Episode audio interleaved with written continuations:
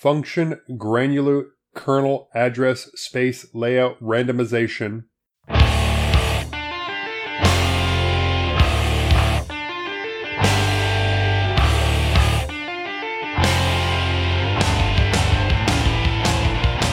Welcome to Mintcast, the podcast by the Linux Mint community for all users of Linux.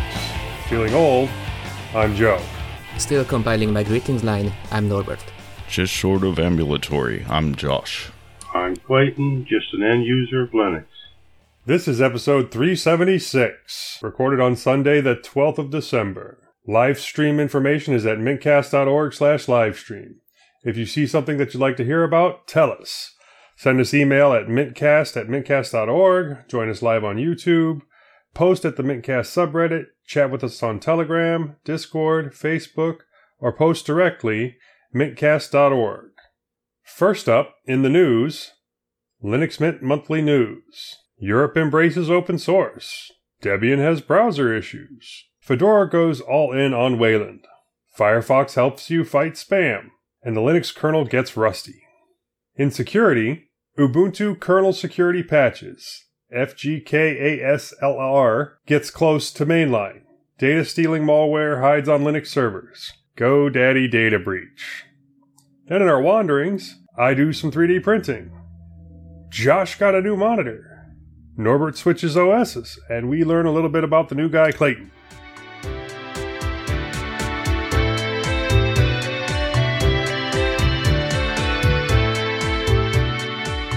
First up, in the news, we have the Linux Mint blog for November. The Mint team is focused on the 20.3 release with plans to release in December. It's currently being beta tested. Mate 1.26 and Flatpak 1.12 were backported. In the X apps, the PDF reader received proper manga support. The image viewer received the ability to quickly fit to the width or the height of the displayed picture, and many of the apps received improvements for small display resolutions and dark mode support. Cinnamon 5.2 features multi calendar events. Events you create in your calendars will appear in your calendar applet. Sticky notes and Hypnotix will feature a search function. Now that's nice.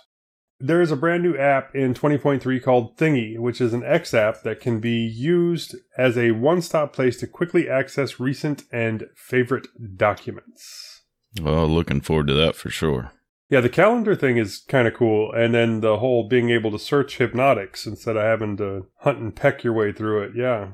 Yeah, that's a blessing right there. That That's a little painful right now, how the way it is. And Leo uh, just sent a heads up for us uh, an hour ago that uh, 20.3 beta ISOs were actually approved for release. So it's available in beta now? Uh, I don't know, so they might be even out by the time the episode goes up. The European Commission will make its software solutions open source for public benefit. It's this is from its FOSS. In other words, anything that the EU uses for its internal work will be made open source. The Commissioner for Budget and Administration, Johannes Hahn, shared a statement regarding the benefits of open source in the press release. He said, Open source offers great advantages in a domain where the EU can have a leading role. The new rules will increase transparency and help the Commission, as well as citizens, companies, and public services across Europe, benefit from open source software development. Pooling of efforts to improve the software and the co creation of new features lowers costs for the society as we also benefit from the improvements made by other developers. This can also enhance security as external and independent specialists check software for bugs and security flaws. Now, this is the way open source should be done. If you're going to do something, make a change downstream, you make it available upstream. Even if it doesn't become popular, it's still there and available for other people to use. That's the way it should be. Yep. Absolutely and especially after the news a couple of weeks ago about uh, a German state going all open source. This news make me have such a positive outlook because, uh, in part because I'm European, but I think this will be beneficial for the entire world in the long run. Yeah, anytime we can get a win for open source software, that works for me. Always better than proprietary. The sad state of web browser support currently within Debian. This is from Phoronix. All of the Debian shipped browsers, Chromium, Firefox, ESR, Falkon, etc., are having severe open security issues which the package maintainers apparently are not able to fix easily. Chromium is still at version 90, which means it contains tons of security issues, and the Debian Wiki recommends switching to a different browser. The last update of Firefox ESR in Debian Stable has been version 78.15.0. This version also has quite a few unpatched security issues, and the 78 ESR branch is not maintained by Mozilla anymore. They need to update to the 91 ESR branch, which apparently causes big problems in the current stable Debian platform. In an issue, people complain about freezing browser sessions with the 91 release, which blocks the new Firefox ESR release from being pushed to stable security. Mozilla Thunderbird is affected by this as well, by the way. Now, if it had been one or two years since the latest Debian stable release, I would say this can happen. But it's only been four months since uh, Bullseye was released. And usually after a stable version is released, it will no longer receive feature updates. So is Debian Bullseye going to uh, be stuck with Firefox 78 for the next one or two years? I don't know. I know in LMDE they're not tracking Firefox ESR. They're going with the uh, standard Firefox, and it's probably related to uh, this kind of issue. I just did a quick search on the, the Debian packages site, and uh, even in Bookworm, which is the current testing version, it's still on uh, 7.8.14. So it's the same as a stable release. But uh, Unstable already has 91, so I think testing should receive that soon. And because of that, I'm actually using uh, on Debian testing the Flatpak version of Firefox, because even on testing, it's not as uh, fast moving as I would like it to be. Yeah, I was going to say there's at least one optional avenue you could go with the Flatpak. Even if they tried uh, updating Firefox on uh, Debian Stable, the libraries that come uh, with Debian Stable are too outdated for that to properly work. Right, which is where the bundled dependencies in the Flatpak would really help out. So Flatpaks or App Image, either one. I'm not sure if App Image would work because that still doesn't uh, come with its own runtimes. No, that's true. Okay, moving on. Fedora 36 planning to run Wayland by default with NVIDIA's proprietary driver, and this is from Phoronix. While all of the software components are out there now for being able to run NVIDIA's proprietary driver stack with modern GBM based Wayland compositors by default, including XWayland support, Fedora Workstation currently defaults to an Xorg session when using this driver. However, for Fedora 36 next spring, they are planning on using the Wayland desktop here too. Thanks to NVIDIA 495 series driver introducing GBM support and other improvements made to accelerate XWayland, etc., running NVIDIA's proprietary driver stack for daily Wayland based desktop use is becoming viable. Now, in, I'm just going to say that we've been watching Wayland become viable as a daily use thing for a decade now. But in the past year, it kind of accelerated, I would say. Yeah, I kind of did that, you know, a couple of years back and a couple of years back and a couple of years back. Or I should rather say not accelerated, but pushed, because if you don't push it so that people would actually use it, then it will never be a thing. Because if you're always just waiting for it to become viable, but if nobody uses it, everyone's just everyone's just waiting, then it never be viable.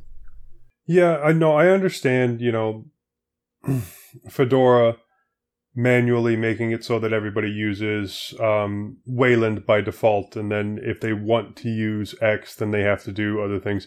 They're not the first people to actually try it. I think that was um, Ubuntu a couple of years ago, but um, everybody just ends up going back to X to to X11 specifically because for the same reason everybody wants to get rid of X11. It's old and there's just been so much tacked onto it and added to it and there's so many features and so many different things that you can do with it.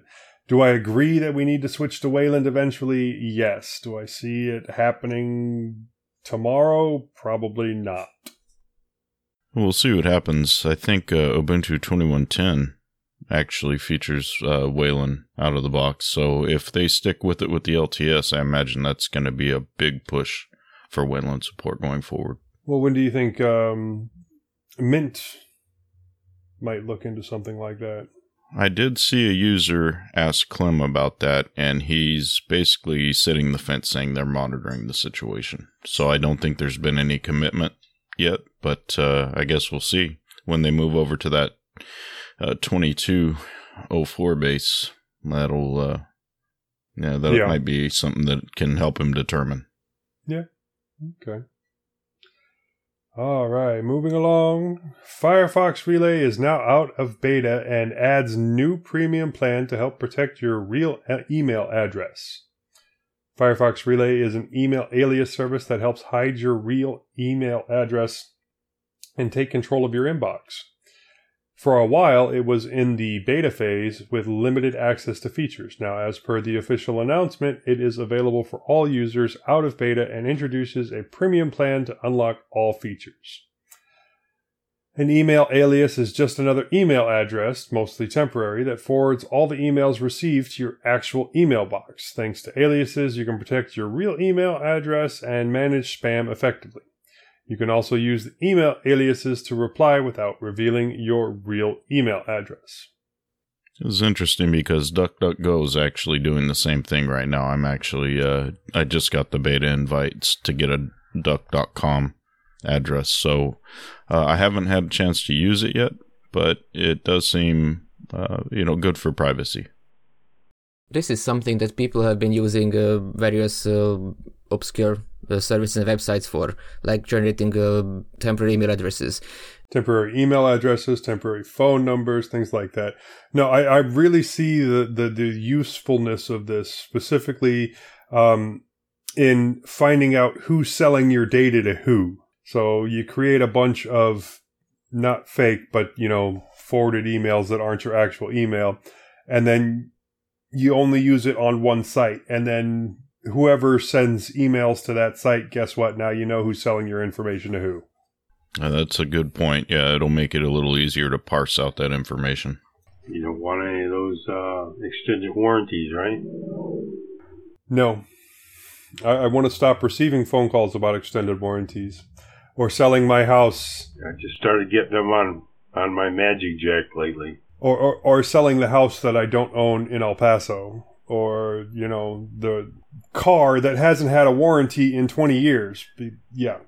Well, yeah, well, all my vehicles are uh, 160,000 miles or more, and I've never bought them from a dealership, so there was no extended warranty. And I'm a mechanic and have a toolbox. All right, there's the warranty. Yeah. Or, or how my Windows isn't updating properly, so I need to give them full access to my computer and my bank account. And My Windows isn't working. My name's I haven't installed it yet. Now, if they can use it to stop those uh, pesky uh, advertisements you get in the snail mail, that'd be nice. I have a funny I have a funny story about spam calls. Uh, my phone number that I'm using is my second ever phone number, and I've been using it for 12 years. But I was in school when I got this phone number, and I actually got it from a a family member. So it was uh, I inherited the phone number, and even to this day I get maybe one or two uh, advertisement calls to this number that is looking for the that is looking for the other family member that I got this uh, number for. Uh, Two calls a year isn't is fairly manageable. I would say isn't that annoying because I don't really want to change my number because everyone that I know is my number knows this number. So I guess I have to deal with two. Uh, I mean, two calls that uh, are specifically looking for the other person. I also get some that is uh, for me, but I'd hate to be the person that got my phone number when I was done with it. I've been I've been using the same cell phone number for 20 years and I've been using the same Google Voice number since Google Voice started being free for everyone. Even while it was in beta. So yeah. I was offered a free phone uh, if I just changed my number. Well, the phone number they gave me was a deadbeat that didn't pay his bills, and uh, I got rid of that number real quick and went to Mint Mobile. Gave up on uh, T-Mobile. Well, I've had T-Mobile for 20 plus years, so yeah. All right, moving along. Updated Rust code for Linux kernel patches posted. This is also from Phoronix. In 2022, we will very likely see the experimental Rust programming language support within the Linux kernel mainline. Patches introducing the initial support and infrastructure around Rust within the kernel have already been sent out. Norbert, I'm going to start making you read these.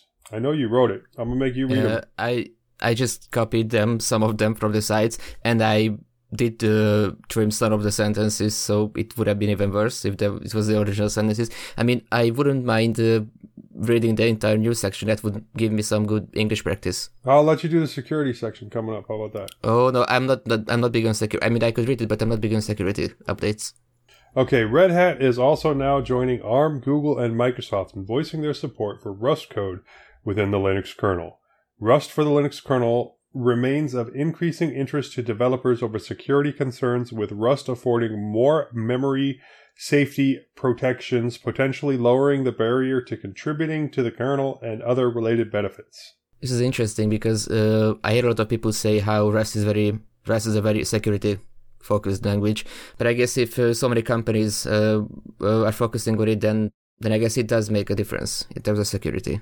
Also, let's not forget that uh, System 76 is going to uh, write their own desktop in Rust, partially in Rust.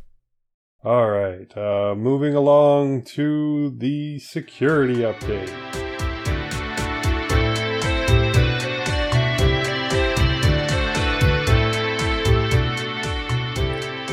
New Ubuntu Linux kernel security patches for six vulnerabilities from Linux Today. Coming three weeks after the previous security updates, which addressed 13 vulnerabilities, the new Linux kernel security patches are available for Ubuntu 2110 through 1404 for all supported Ubuntu releases. The new security updates fix CVE 2021 3744 and uh, 2021 3764. Two security issues discovered in the Linux kernel's AMD cryptographic coprocessor driver, which would allow a local attacker to cause a denial of service through memory exhaustion. FGK ASLR appears closer to mainline for improving Linux security from Phoronix. Well, I just keep getting surprised how Ubuntu 20, uh, Ubuntu 14.04 is still uh, being supported. But then I remember that in some places in the world, uh, people are even running uh, XP to this day. So, Well, you can probably find a machine out there running Windows 98 if you really wanted to. yeah, and if and it's probably a very uh, crucial part of some company's infrastructure somewhere. Hope not. Uh, but yeah, 1404 getting updates is a little odd. Now, FGKASLR appears closer to mainline for improving Linux security. Function granular kernel address space layout randomization is making it more difficult to predict kernel address positions for attacks over standard KASLR, while KASLR helps make memory addresses less predictable. Once an attacker determines the base address, it's not as effective. FGKASLR applies function reordering on top of KASLR. The functions are reordered at boot time and thus much harder for attacks relying on known kernel memory locations. Norbert, I swear, I, I, swear. no, in my defense, I, I wasn't the one that, who did this. Sorry, that was me. okay, Yeah, uh, but hey, hey, I knocked that out of the park. you did. You did excellent on that one, Joe. I'm impressed. I wanted them to say it ten times fast. Mm. Right. But it sounds like um is this similar maybe to Spectre or you know where they're having problems with memory locations leaking other programs being able to access that um information within memory? I, I don't know. It sounds like it. Um, by further randomizing the location, it would be more difficult for you to piece together what's going on in memory. I would assume. Does something like this affect performance?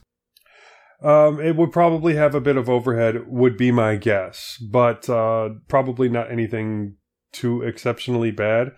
And, and for you know, the first fix and this fix here, it, it from what I understand, most of it requires you know physical access to be able to do something, and I'm not going to worry about somebody walking into my house and messing with my computer. Now, uh, from a business perspective, you know, major server or something like that, most of those can afford a little bit of overhead. Yeah, it sucks, but you still need those mitigations. Right. It's probably a worthy trade off for that fraction of a percentage of a performance hit in order to get the security. Yeah, I guess it's something like uh, what they say about uh, full disk encryption, that it's uh, it might not even be noticeable on a modern system. Okay. Moving along. New payment data stealing malware hides in Nginx process on Linux servers. This is from the Hacker News. E commerce platforms in the US, Germany, and France have come under attack from a new form of malware that targets Nginx servers in an attempt to masquerade its presence and slip past detection by security solution. NginRAT, as the advanced malware is called, works by hijacking a host Nginx application to embed itself into the web server process.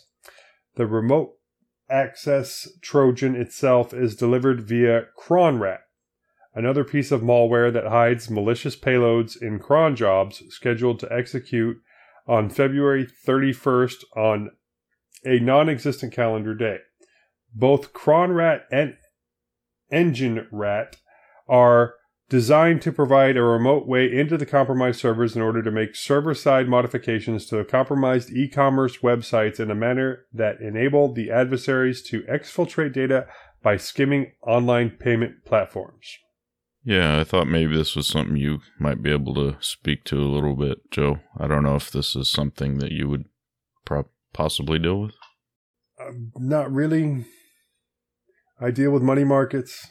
I, I'll, if we do see something that affects it, I know that we had there was something going on with um, Red Hat yesterday, but I don't know all the details on that, and I won't find out the details until tomorrow.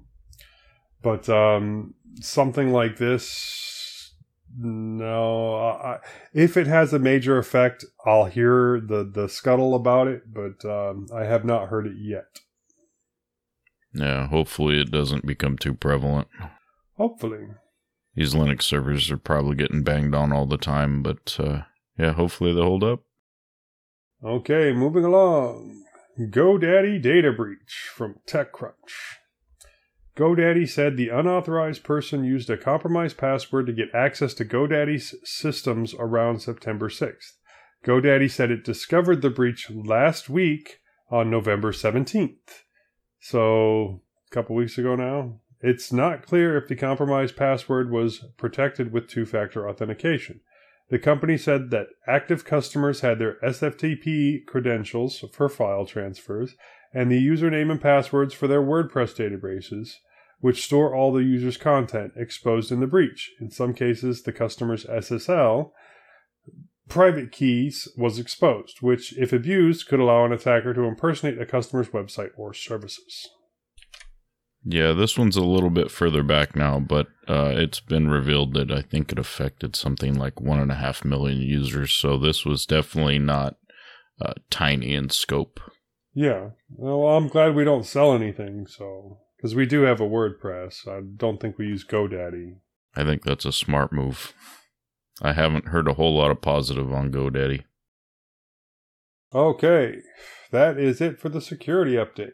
Now off to the bi weekly wanderings.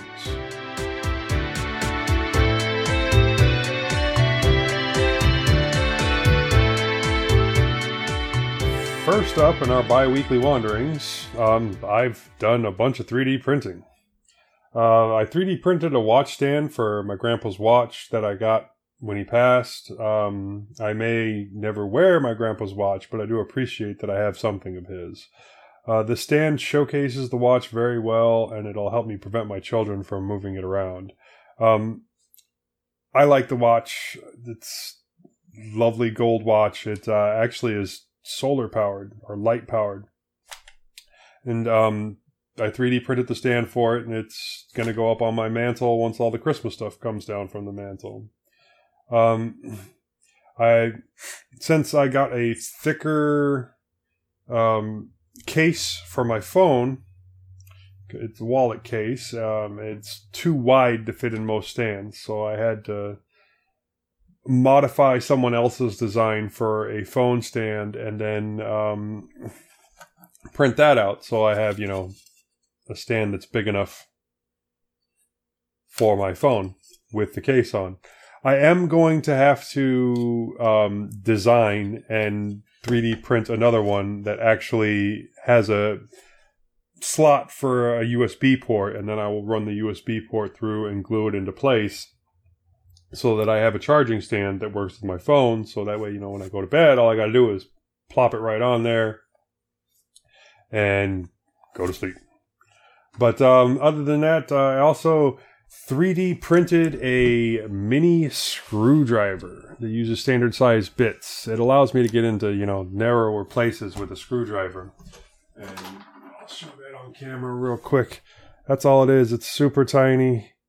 And, you know, you put the bit right there and makes it super easy to get into tight places. Um, I'm also going to be printing out an adapter to use the smaller size bits that I have. I think they're four millimeter bits. And then the adapter will go into this. And then I'll be able to use the four millimeter bits as well as the standard size bits. Or I did see one um, that is actually a keychain that should work for the four millimeter bits. Um, also, I 3D printed a stand for my pliers because they were starting to take over, and the other stand that I have uh, is full. And so I just got this printed out not too long ago, like yesterday ish. And yes, it's still made out of the uh, glow in the dark stuff. I don't know how that spool just keeps lasting and lasting. I keep printing out all these huge things and it just won't go away. So yeah, that's my new pliers stand. And I might have to print out a second one if I get any more pliers. Yeah, I tend to have a lot. And that's been my 3D printing fun. Um, I've also been doing a lot of watching the crypto market. It's really been all over this place last month, but mostly down, like super a lot down. Um, I'm keeping my eye on it because it's fun but frustrating. Uh, but no real worries. This happens almost every December for tax purposes so that people can lock in the amount of money that they've earned so that they can calculate the amount of taxes that they owe. I mean, it's understandable to me. Um, it, it, if you've been debating getting into crypto, now might be a good time to do that. Um, whoa. Did I lose my connection? Are you guys there? Well, crap. Meanwhile, at the other end of Discord. Is the audio bad on, at my end, or is it for bad for everyone? Right, he did say he had internet issues and it was down earlier today. Yeah, we'll have to see if he can recover here. Two hours later. Hmm. For the moment, this is actually a first since uh since I've been on, so I don't know. We don't exactly have a procedure in place as far as I know. Right, right. So I'm just waiting for the veteran to come back and let us know uh, how we should proceed. Yeah, I used to have dial up back in the day, you know, BBSs and stuff. Kids would pick up the phone while you're downloading something. Uh, made my day really bad. I've been waiting two hours. Sorry about that. I guess my internet cut out. Yeah, it started going a little haywire when you started talking about printing your uh, adapter for the four millimeter. Was your Audacity still? Yeah, yeah. My Audacity is still running. It's it was an internet connection problem. I've been having them all day. All right. Um, if you've been debating getting into crypto, now might be a good time to put a little money in and see what happens. Just remember, crypto is never guaranteed, and you shouldn't put in more than you're willing to lose. Oh, and I'm not a financial advisor, so take what I say with a grain of salt. But also, if you get in right now while things are low, be ready to sit on it for at least a couple of months while the market comes back. Um, after tax season, people will start putting more in again. I've been making several new recipes in my spare time. Yes, I'm talking about cooking. Uh, that are simple and zero sugar. Not just for me, but my dad has a sweet tooth and he also has diabetes. So I'm hoping to try and get him to try these and see how he likes them. Problem is, I can't tell him that they're low sugar recipes or he simply won't eat them. He will refuse. Um, so these recipes, uh, simple one is yogurt apple pie. It's actually a really delicious recipe. I might have some right after the show. Um, coffee protein bars. Uh, might need to cut back a bit on the amount of coffee that's in them because, yeah, they will, you know, resurrect the dead. Um, catfish stir fry. I love my catfish stir fry. Um, I'm working on a pumpkin pie oatmeal recipe that really still needs some work. And um, I, I make a very large peanut butter banana smoothie, and it's like sub 500 calories still, but it's bigger than your head. And yeah, delicious. I am working with others to, see if I would be a good match for the school board, and that's also taking up a lot of my time. So I've not had a lot of chance to do many projects. And it, I think it's been kind of decided for me that I'm running for school board, whether I really like the idea or not. So, fun. I'm also going to be taking a trip to Florida at the end of next week, and I'm working on getting all the stuff together that I need for that. Hopefully, I'll be able to take a couple of projects with me, and I know I'm planning on packing some um, SSD drives and my soldering iron because I know there's already people in Florida that want me to fix their stuff. Um, the one more triple driver that I was talking about on the last show turns out one of the drivers was blown. It wasn't a bad cable or anything, so I had to replace the driver completely. But I had a few lying around, so that wasn't an issue. So for now, I have one wired set, which always comes in handy. It's nice to have something that doesn't use a battery. Although I may convert it to MMCX and then convert the cable as well, then I can use my other MMCX headphones on that. I did have some Linux fun. I pulled out that 7140. Um, in the past, when I was testing the 7140 and the 7130, I was using 32 gigabyte 2260 SSDs. Um, I've been using the 7140 a bit more, and I've kind of given the 7130 to my wife because she needed a small device that was at least somewhat powerful, and I had already put a larger drive in that. Um, updates, we're filling up that tiny 32 gigabyte SSD. 2260s are not a very common drive, though, so that makes them a little bit more expensive. But I did have some extra 2242s floating around and some length adapters from drives. But the length adapters that they did not work. Um, but uh, those drives were f- attempted to I attempted to put them in the latitude uh, tablet, and it's very particular on what drives it'll take. So I ended up pulling the 32 gigabyte drive and I found a 128 gigabyte drive that had the correct pinout and tested that the system could see it. Um, like I said, I did not have the correct adapter to go from 2242 to 2260. So as a temporary solution, what I've done is I've used some thick double-sided tape that'll hold the drive at the correct height and in position. I do not recommend this as a solution to others because it's a little bit more difficult to undo. So if you want to change the hard drive again later, it will be a problem. Uh, since it is a fresh install, I'm going to be doing some of some of the hopping of the distros. I started with an older version of Ubuntu Mate to put it through the update process, and that worked really well. Um, I still feel like Ubuntu Mate is a bit slow on it. uh, what I dislike about Ubuntu Mate is that the settings for the touchpad are extremely finicky about whether or not they actually get implemented, but most especially, especially the disable touchpad while typing feature. It's a very tight space on that tablet and very easy to hit the touchpad and have it register as a touch.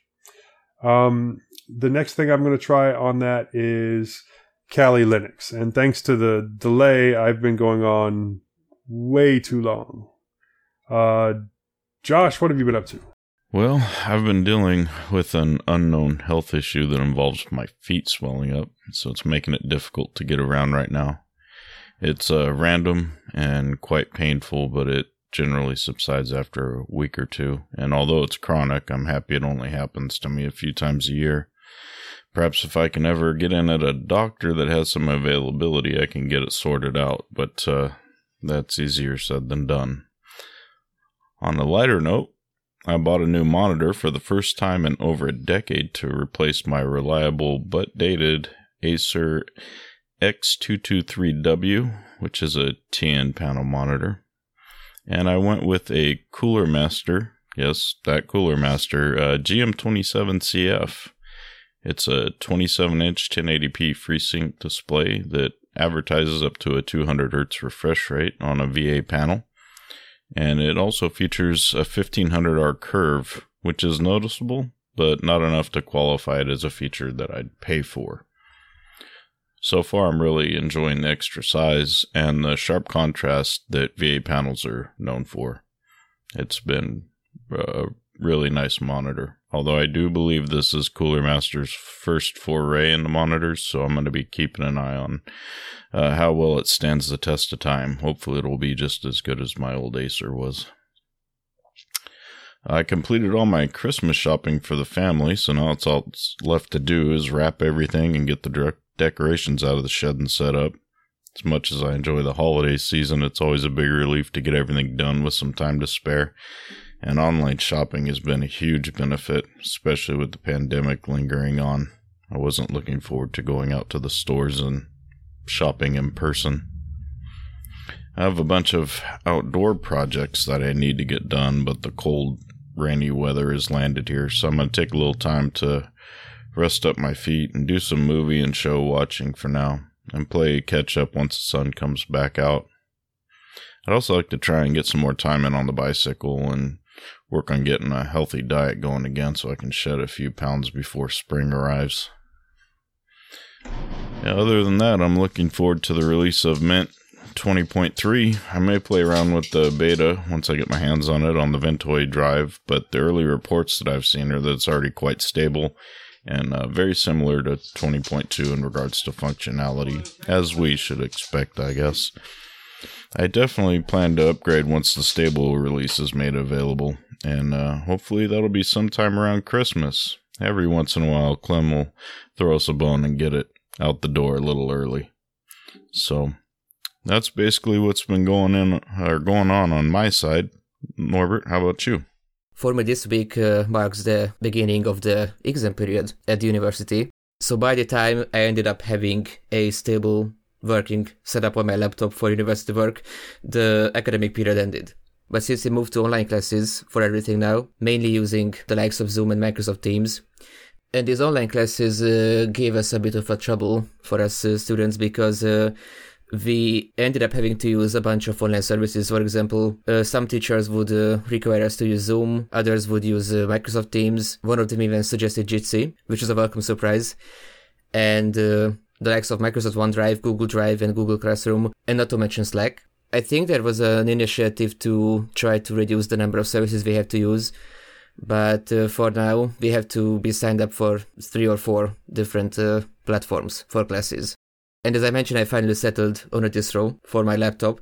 The middle of November marked my first year of using Linux full time, and I guess I'm still in my uh, distro hopping phase because because I've been trying out various systems on my laptop, and for a while I was uh, happy with uh, EndeavourOS and Arch, but then I kept encountering packages in the AUR that uh, I needed, but I would fail to install because it was trying to pull a deb file, but it, the link was just broken. So I've been using Debian testing as my main system on my laptop for a couple of weeks now. And uh, I did say that I ended up having uh, three or four distros because I because I wanted to avoid uh, cases when I would need a package and I wouldn't be able to get it.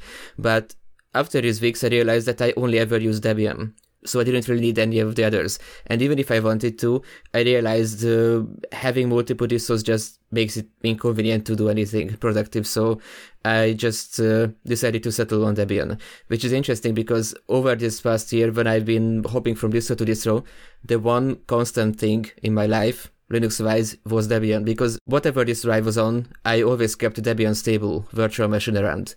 So I just decided to double down on that and uh, move to Debian full time. And when I started using it, I realized that a lot of the packages I didn't expect to find in the Debian repos were actually there and maintained. So I think I underestimated package availability on Debian. I did look up the repo sizes and it has over 30,000 packages, almost as many as Ubuntu, which is compared to OpenSUSE and Arch, which have somewhere in the 10,000s. It's just incredibly large. And I really started appreciating Debian more and more, especially after I realized that Debian testing is already on the latest kernel 5.15, which compared to how we talked about the browsers being out of date even on testing was very surprising for me. So I started uh, customizing and setting up my Debian system, and I did something that I wouldn't have expected me to do myself to do a couple of weeks ago, which uh, is I moved from GNOME to XFCE on my laptop.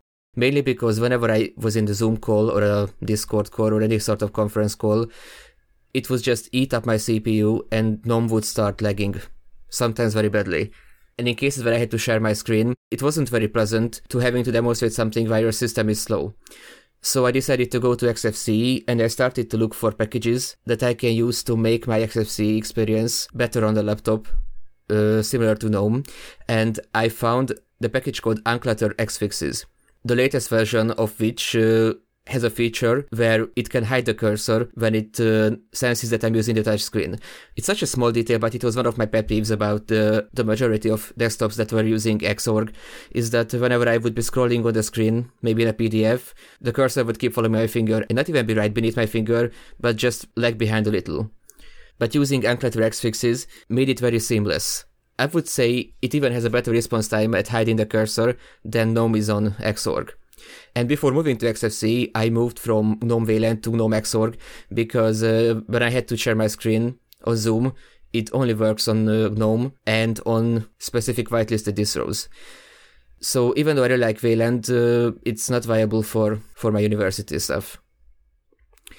I found rather interesting uh, package called libinput gestures, which can register three and four finger swipes on the touchpad and even pinching movements and translate those into key combinations. So what I did is I set three finger swipes to left and right to move between my workspaces and uh, it translates those to the key combinations control alt left and right that I have on XFCE. So I think I managed to in- implement my most of my favorite uh, GNOME specific features on XFCE, and I'm really happy with this desktop. And I'm even happier with Debian. Seems like the perfect distro was with me all along, I just didn't notice it. I also started getting back into learning Japanese this past week uh, through song lyrics, Japanese song lyrics, also trying to improve my Japanese reading that way. But because Japanese has hundreds and thousands of characters, some of them are very complicated, you can insert phonetic guides over the harder characters in a text to have the pronunciation. And I don't mean that uh, just making another line in the text in your text editor and inserting the characters there. A lot of text editors have support for this is a specific feature called a phonetic guide where you can insert uh, phonetic characters above complicated characters, and even when you copy the text, it moves with them. So it's not in a different line. It's uh, like uh, an accent above a character. For this back on Windows, I would just use the built-in phonetic guide uh, feature in Microsoft Word, but now I decided to try and do the same thing in LibreOffice Writer. And it was a pleasant surprise to find out that I didn't even need to install anything on top of LibreOffice because on Microsoft Word I had to download uh, the Japanese uh, language support for the system and then I could enable that on, in Word. But on Linux I think it was just a one click of enabling Japanese and then I could uh, do these phonetic guides in Writer.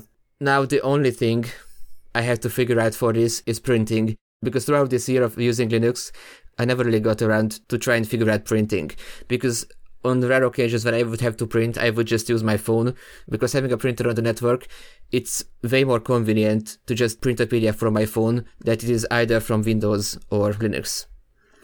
I think I tried setting up printing on Manjaro with cups, but uh, didn't really go anywhere with that, so I should try that again. And that's pretty much what I wanted to say. So, we have a new host here with us today. So, Clayton, tell us a little about yourself. Um, well, I've been using computers since Commodore. Uh, my first computer that I used was a Texas Instrument 99A. Uh, it was a girlfriend of mine, and uh, she seen that I was interested, and she uh, had one of her other girlfriends donate a Commodore 64 that her husband shattered, broke up, came in a box. So that's when I got into my first computer repairs. That's how I Uh, like getting all of my computers completely broken. Well, it was free too, Joe. Uh, that, that, my favorite price. That, that, that's the price I can afford. Uh, I got an operating system like that now too. But uh, yeah, we had to fix the Commodore up. Uh, they smashed the keyboard. Uh, we replaced that. Found it at Radio Shack. A couple capacitors in there. Uh, this drive wasn't too bad. Just had to put a bunch of uh, rubber bands around the case that broke up. Uh, I think I know why the guy might have got upset because uh, the printer was a graphic printer and it had a little bit of flash in between the wheels for the paper feed and it would uh, print jam and just print over itself a couple times and then print fine and then uh, I think I know why he blew up at it and uh, when I found that I was a little bit happier because I just scraped it off the wheel and it worked fine. So yeah I, I like cheap and free stuff. Uh, I, then I went to uh, Amiga from Commodore, and I did that for a while, and then I went to uh, uh, I was in a users group. It's uh, it was COMP. It was uh, Computer Owners of Marysville and Port Huron. And then they changed it after the Commodore because it used to be Commodore Owners of Marysville and Port Huron. Then it went to Computer Operators of Marysville and Port Huron when we started letting the DOS and the Windows and the Apples in. And, uh, and then we went to Amiga as well. Um, but I got into Linux in uh, about 2000. I was doing building services at a uh, a retail place, doing the floors at night, and there was a Linux uh, magazine book with the CDs in it and all that and I picked it up. It was uh, Mandrake. Uh, I think it was 7.6. And uh, don't quote me on that. It was my my age, okay?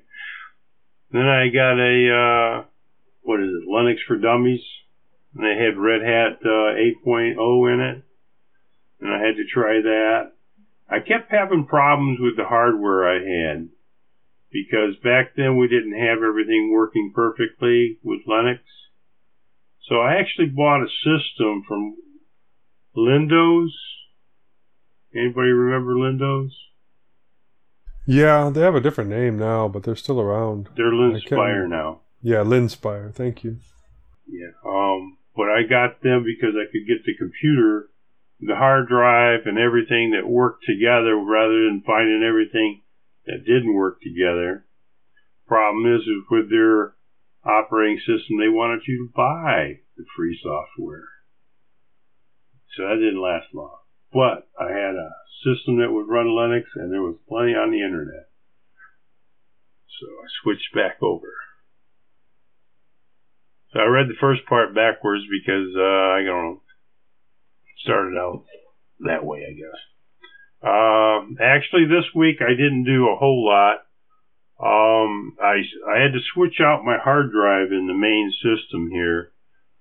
So I, uh, in, I was using a 250 gig uh, solid state drive as a boot drive in the desktop. That was about to max out. I only had 5 gig left. It was slowing down, guys. It was really bad. And I do have other drives in the system, but you can just throw so many files this way and that way. And uh, I decided to get a bigger SD. I got me. Uh, uh, I got me a uh, 512 gig SSD and put from my laptop. I, I bought it for the laptop because I was using that. Planned on going to the church more often and recording services and stuff. And uh, with COVID, uh, I didn't get to do that. I actually stopped going to church. I've been staying home, gaining weight. So I took that hard drive out of the. Go ahead, Joe. That seems like the popular thing to do: stay at home and gain weight. Yeah, it's. I think it's hereditary though, but uh, yeah. Uh, but bottom line is, is I wanted to swap the SSDs around because I use the desktop more often. So I pulled it out of the laptop, put it in the desktop, and I tried out uh, Cinnamon. And uh, I was going to use it for my daily driver, but I don't know Cinnamon that well, so I went back to Mate. And I'm still going to have problems fighting with my printer, though. I have a uh, a brother color printer. It's a HL dash uh, 4040 CN as a color printer networked. I would like to get one that's double sided because uh, trying to tell Linux to print one side and then come back and print the other side, it doesn't do it properly in every program. Anyway, uh, that and I have problems with that particular driver for that system because it uses uh, CUPS 3.0, which has been updated. That's why I stuck around with 19.3 for so long. Um, didn't care for that. Of Cinnamon. Oh, and then Chrome. Uh, I don't know why they're having fights between who's suppos- suppository. Yeah, I'll say it. Uh, they come out of, uh, you know, Linux Mint or Ubuntu when I just want Chrome to work, I don't need to fight with people fighting whose snack pack's going to hold it, you know? Or Flatpak. So I went right straight to the website and downloaded that. I need my passwords to work, and I need my bookmarkers. Uh, uh, when I installed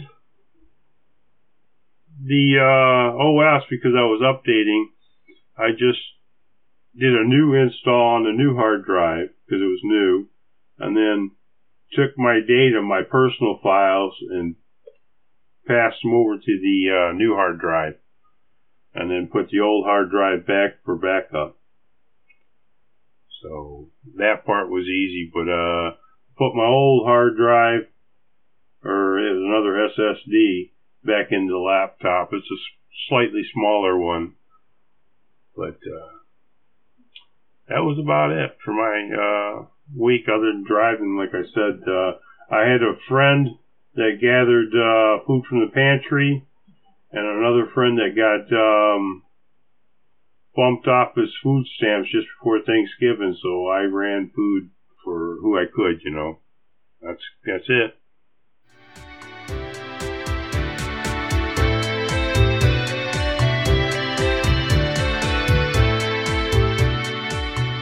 On to announcements. Our next episode will be at 2 p.m. U.S. Central Time on Sunday, the 26th of December. You, we do have a link to convert that to your time zone in the show notes.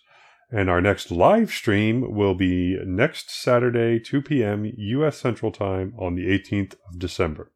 Hopefully.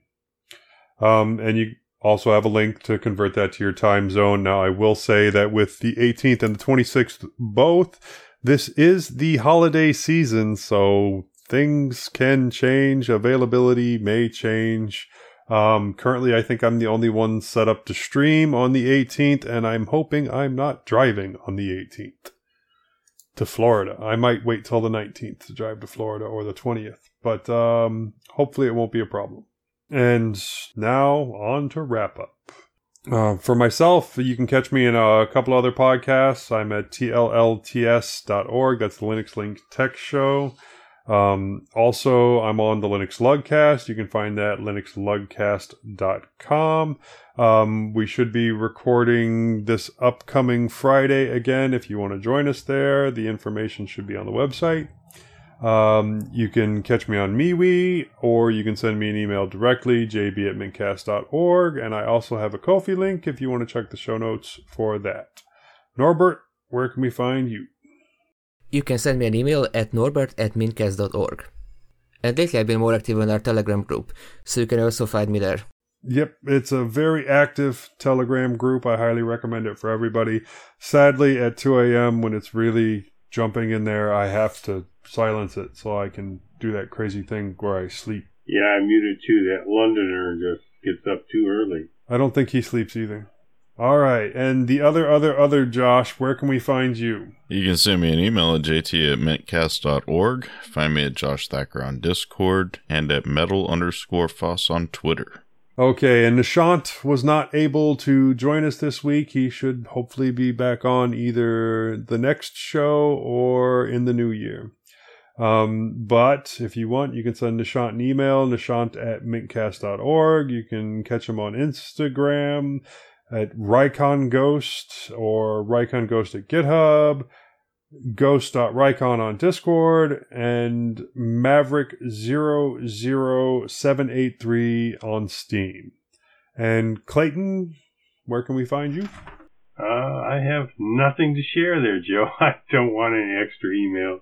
I got everybody having a Black Friday sale going on. You know what I mean? Yep. Okay. Um, before we leave, we want to make sure to acknowledge some of the people who make Mintcast possible. Josh Lowe for all his work on the website, Hobstar for our logo, and RD for the animated Discord logo, and Londoner for our time sync. Bytemark Hosting for hosting Mintcast.org and our backup Mumble server. Archive.org for hosting our audio files. And the Linux Mint development team for the fine distro we love to talk about. Thanks, Thanks, Clem. Clem.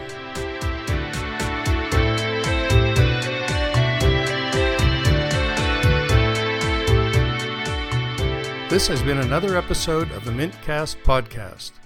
The show notes for this episode are at mintcast.org.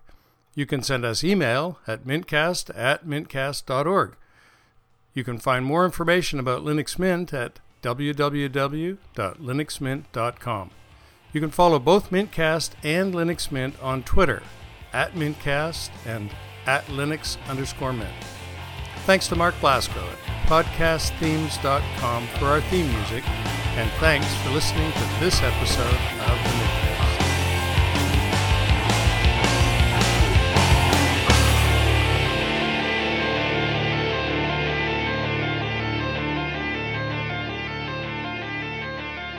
can already see the title of this episode be, being something having to do with tongue twisters.